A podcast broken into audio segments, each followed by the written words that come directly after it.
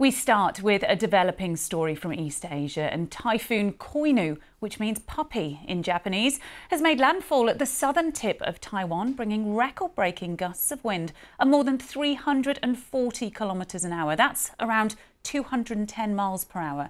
More than 100 flights have been cancelled and schools have shut. Many workplaces have also been closed as heavy rain and winds sweep across the region. After passing through Taiwan, the typhoon is predicted to head towards southern China and then on to Hong Kong, where it is likely to weaken. Well, let's head to Hong Kong now, where we can now talk to our reporter Martin Yip. And Martin, just in the last hour, we've had reports of injuries. What is the latest? Yes, indeed. That's according to the Central Emergency Operations Center of the Taiwan government. They are reporting some 190 people injured so far because of uh, typhoon. Uh, this uh, very typhoon Koinu uh, since last night. Although there are no reports of major casualties, however, on the island, uh, the Orchid Island or Lanyu, where this very record-breaking uh, gust of 342 kilometers per hour, hour was recorded. Uh, there are now reports saying that 90%, almost all the fishing boats in the fishing harbor on that island have either capsized or sunk, although there are no major casualties. So this is pretty, uh, pretty fierce puppy, not, not uh, definitely not a normal puppy. But other than that, uh, all the disruption on Taiwan because uh, including flight cancellations, trees falling down, uh, as well as uh, billboards flying everywhere.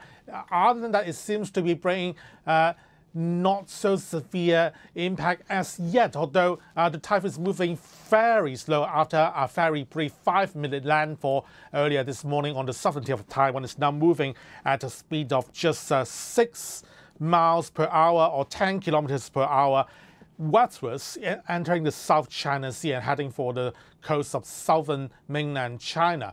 So uh, Taiwan will still have to battle for the storms and uh, rainfalls in the coming hours. And typhoons are relatively common in that part of the world in typhoon season. Are there many plans in place, protocols in place to make sure people are safe? And what are residents being told to do? There's plenty of uh, protocols uh, across the two sides of uh, Taiwan Strait. Uh, for Taiwan, there are uh, mostly the southern counties and cities have already called for people to uh, stay at home, not to go to work or not to go to school.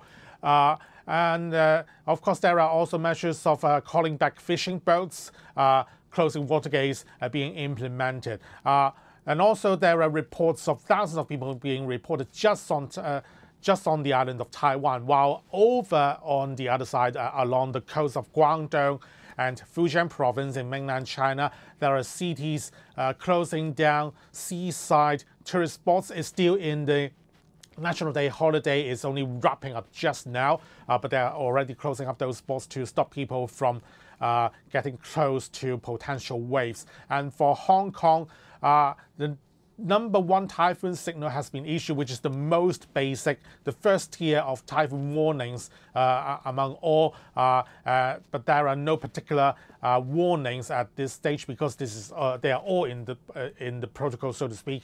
that once the signal is raised to number three, people will be warned to stay away from the shore. they they will be told not to do any Uh, marine activities like uh, like uh, surfing or swimming. Yeah that kind of stuff. Uh, but of course, the region will be on high alert given the, the, those recent rainstorms and typhoons. OK, Martin Yip in Hong Kong with that update. And of course, we're going to be following that typhoon closely as it makes landfall.